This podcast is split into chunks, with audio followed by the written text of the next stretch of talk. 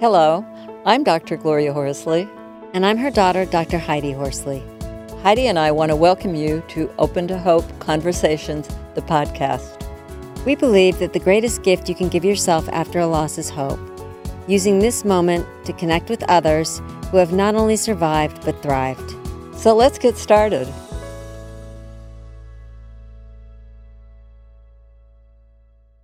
Welcome to the Open to Hope Show. I'm your host, Dr. Gloria Horsley, with my daughter and co host, Dr. Heidi Horsley. Well, Heidi, people want to know about grief and loss and how to deal with it. And we've got a guest on today. It's going to be great. We're going to talk about grief and a spiritual quest. Yeah, Mom, we're going to talk with Brian Smith today, like you said, about grief and a spiritual quest. And he is very involved in the grief and loss world. And he is a business consultant and a certified life coach. His 15 year old daughter, Shayna, died. She transitioned suddenly of a heart condition. And she, for those of you who can see, are, is over his shoulder. And I love that picture. She's his guiding light and still very present in his life in many ways. Um, Brian is an online group leader and a board member of the organization Helping Parents Heal, which is a fabulous organization.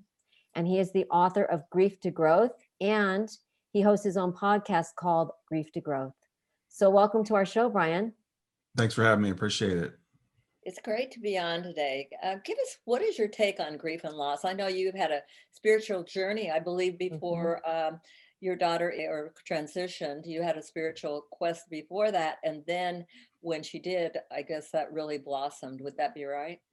Yeah, that's exactly right. Um, I had a, a fear of death. Um, actually, ironically, a fear of sudden death from the time I was about Shayna's age until I was in my early 40s. So I felt I spent a lot of time studying death, the afterlife, stuff like that. What happens to us when we die? Um, and then Shayna transitioned uh, suddenly in 2015. She was 15 and a half years old. So the thing is, I'd already been on this journey, but it just accelerated everything. Um, I felt like I, the, the blessing is I never felt like she was gone. And you notice I don't really use the word died very often because while our bodies die, I don't believe that we do. I think we, we transitioned, we, we, we go on but um, when that happened, it really accelerated. What what what do I know? What what can I really know? So I started doing a lot more studying, and then I fortunately ran across the organization as you mentioned called Helping Parents Heal, and that just helped me a lot. So I worked with them um, for over a year or so, and then we became like my wife and I started a, a affiliate group in here in Cincinnati where we live. Then we started the online group, and uh, kind of things grew from there. Wow. Now tell me, what is your take on grief? my take on grief is that um, grief is it's a very complicated container for emotion. So it's not an emotion in and of itself. And lots of things can happen to us in grief. It's in terms of anger frustration guilt um, you know indifference et cetera et cetera. So people are really often surprised by the different emotions that come up with grief and grief is a something that is it's a journey that we go on it's something that we don't just necessarily get over. It can't easily be fixed, but it can be understood and can eventually become a growth event. The thing that caused us to grieve can actually cause us to to grow and to blossom if we decide to approach it properly. So the reason for the name of my book and my podcast, Grief to Growth, is that if we approach this properly or we approach this in a constructive manner, it can actually help us to become better people. All right. Well, what's that approach? Well, the first thing, I guess, the most important thing about this, and I love the name of your podcast, Open Hope, is hope. Mhm. Every you have to have hope. Man can overcome anything as long as we have hope, as long as we have a reason why it happened, and as long as we have hope that it, things will get better. Mhm. So the thing that in grief that you want to avoid is that idea that this person is gone I'm never going to see them again. There is no hope, especially if it's a, a parent that's that's had a child transition, because there's nothing worse than that. So it's really what I my approach is to help people understand death is not the end. It's not the end of the relationship. It's not goodbye. We're going to see that person again. We can continue to have a relationship with them even now. And you know, I, a lot of times people will say, "I'm never going to be the person I was before," and I say, "You probably won't, and hopefully you won't. Hopefully you'll be a better person. Mhm. So you'll come out of this on the other side as a different, better person than you were before this person, you know, left in your life. So it's it's really having that hope and then finding techniques that work for you to get through the process. Let's stop for a minute and talk about some of those techniques. But first, I want to make a com- one comment. You were saying the worst thing that can happen uh, is to have a child die. However, my spouse just died. And I know for many, many people, the worst thing that can happen is to have your spouse die because they've never had a child die. You know, and and what I've found it it is such a different experience. I will have to say, Brian, I just call told Heidi, I call it learner's beginner's mind Mhm. because you've got something now that you know is incredible and has, has never happened to you before. So, uh, you know, I, Heidi sometimes says, "What what's the worst thing that can happen to you about kicking you on the ground?" Heidi, what's that? Yeah, I, I heard my friend say it once. The worst thing that can happen is the loss that we're dealing with right now that has kicked us to the ground. and We don't know how we're going to survive or even if we want to. Yeah. And, you know, for some of people, that's, you know, whatever, whatever we're dealing with right now. And what I want to know with Brian is because I love a lot of your ideas, and my mom and I are really on the same page. How long did it take you, though, to get to the place where you were like, okay, I need to find hope and my daughter is with me? I mean, at first, were you in that space or did was it a was it a journey to get there? As I said, for me, the the blessing was that I never really worried about where Shayna was. Now, I did not Mhm. know anything about having an ongoing relationship with her. I did not understand that at that point. I just thought that she had gone ahead of me to where we all go eventually. Mhm. Um, but you know, honestly, I didn't want to live after Shayna passed. I, I did Mhm. not want to be here. She was Mhm. 15. I felt like she was my responsibility. I was still her daddy. She still Mhm. lived with me. Right. She was going into her sophomore year of high school. So I wanted to be where she was. So it wasn't it wasn't like I was able to bypass that grief entirely. Not not at all. I don't want to give anyone that that impression. But I knew that I had to figure out a way. I have another daughter. I have my wife that I needed to be able to Mhm. be here for, and I needed to be able to live my life, you know, in a productive way. So um, I had a medium tell me uh, a few months after Shayna passed that Shayna said, "This is the way it has to be," Mm. and that this was this was planned. And so if this was planned, then what am I going to do with it? So Mhm. that's that's what really got me figuring out okay what works for me. And as I said, it's different for everybody. This is what I choose to believe. I choose to believe that the things that happen in our life happen for a reason. Mhm. Um, and it, and so you can choose not to believe that, and you can choose to be a victim and say this is bad luck, or God doesn't love me, or it was karma, or you know I did something to deserve this. That's a choice also. But if you choose that this happened for a reason, then you've got to find out okay what am I going to do with it, and what is the reason why it happened. Well, and like you said, Brian, you had you you have two daughters and you have one that's physically here and a wife. And you know, I know when my brother died, I'm I'm thinking of your daughter now. My biggest fear that was that my parents weren't going to take care of themselves and that something was going to happen. Yeah. You know, I mean, because I'd lost a sibling. I didn't want to lose anybody else. I mean, so it's such a service to me that my parents cared enough to say, okay, we're in hell, but we've got to figure out how to get out of this place because we still have children that depend on us and need us. Yeah, that's a really good point. And I have to say, you know, I said a lot of things early after my daughter passed in front of my other daughter that I probably shouldn't have said. Like, I don't want to be here. You know, I don't want to live, you know, for a long time. And when you have other kids, you've got to really watch that around them, you know, to make them feel like they're they're still important to you, um, also. But it's also a very normal thing when parents Yeah. have a child transition. And I want to correct something I said earlier because we shouldn't compare grief. So I didn't mean to say this is the worst thing that could happen to someone. Maybe I should say it's the worst thing that can happen to a parent Mhm. uh, it's our worst it's a parent's worst worst nightmare and the reason why i say it's the worst thing is because it's out of order Right. we, when we expect our grandparents to die i just lost an uncle last week but he was 77 years old Mhm. i don't grieve him the same way i grieve my 15 year old daughter because she was supposed to live you know longer than i do Right, of course, of course. Totally. I think There's that's another normal. thing I, I want to point out um, to our audience right now is that you and your wife started these things together. There is a myth out there that everybody's going to get divorced, and it Mm. really scares a lot of bereaved parents. Yeah, you know, I had a, a friend, a well-meaning friend, not too long after my daughter passed. She said, you know, this is really terrible. And you know, like 85% of people that have a child transition get divorced.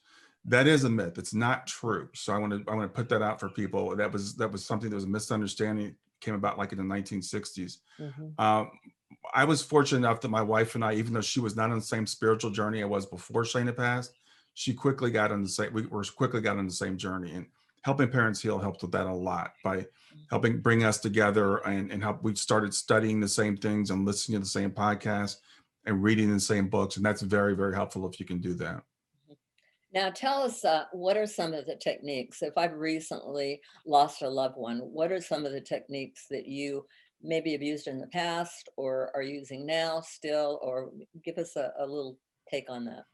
Yeah, for me, I tell people it's it's really a practice. Um, so for me, what what works is I listen to podcasts, which is one of the reasons I started my podcast. I listened, I was listening to Sandra Champlain and Roberta Grimes right after Shayna passed. Um, uh, Seek Reality and We Don't Die Radio. That's uh, very helpful because early in the grief process, most people can't read. You just can't focus. Your mind's so foggy.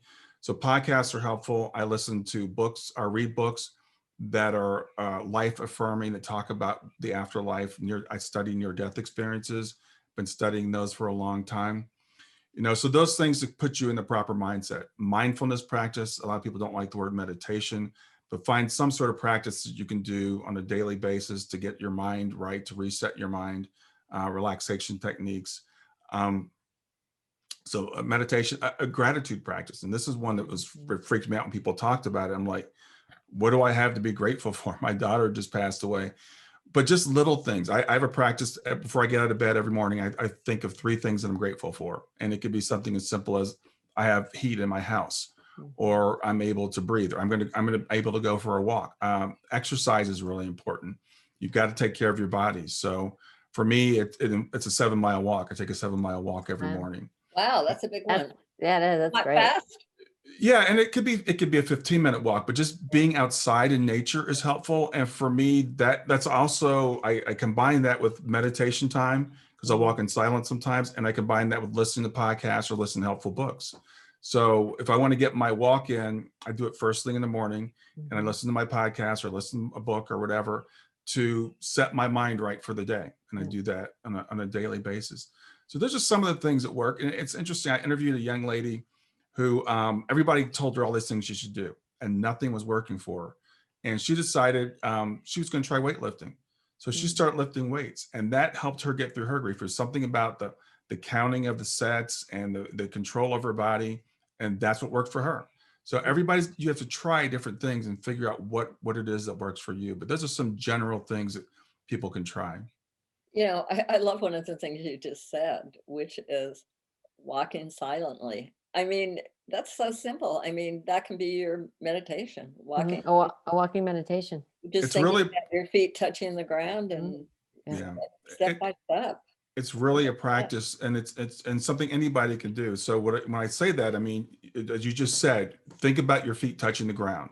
Listen to the birds around you whatever. And then the other thing is i'm a really i'm a busy person. I'm kind of a got a monkey mind to begin with. So when mm-hmm. i'm walking a lot of times i'll be thinking about the past or i'll be thinking about what do i have to do when i get home. So one of my practices is just to stay in that moment and say i'm just going to be right here right now so that's a practice that everybody can do if you can't sit for, you know, for 20 minutes or 30 minutes. That that's a good one because if we get ahead of ourselves in our minds, we start to get stressed out. Yes. Yes. So I like that to pull yourself back into the present when you're going there. And you know, grief and trauma, as you know, Brian, it gets trapped in our bodies. You know, Mhm. the way that our my brother died, I kept revisiting that that traumatic way. And I I found, like you said, that moving, walking was so important just to move all of that out of our systems. Mhm. Yeah, I actually just did an exercise, their RRGT, Re- Repair Attachment Grief Therapy, which is a bilateral, and, and the woman I did it with uses bilateral stuff while you're going through it. So it's really good to get rid of that trauma. But when we- it was funny because when we were doing this, she goes, you know, walking is bilateral because it's left, Ah, right, left, right. So that actually just walking itself can be very helpful. Yeah, that's right. That's a that's a very good point. Uh, so it's been six years uh, since your daughter died, right? Is that It'll right? be six years in June. mhm. Yeah, I just wanted to put that out there for people because it is a, a journey. Mhm. It is. As I said, you know, everybody's journey is different. Everybody takes a different amount of time. I, I just talked to a woman, it was 18 years after her son passed before she really started processing her grief. So some people, you know, it, it could be as long as that. Um, for me, I was like, I just got to jump into this because I think the thing about grief is we have to face it and we have to process it. And we can try to push it off, but if we try to push it off, it's just gonna it's gonna come up at some point. Mhm. So um, yeah, I don't. I, I tell people don't try to compare yourself to anyone else. You know, um, we are going to take our journey at our at our own pace.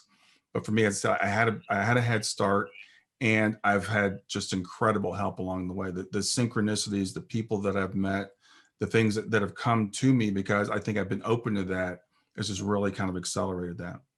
Yeah, I love it. There is an online group on Facebook, and if you go Okay. to Facebook and just search for Helping Parents Heal, and they have meetings, uh, usually one or two a week. That's Um, great. so it's a great resource for parents. It's all free.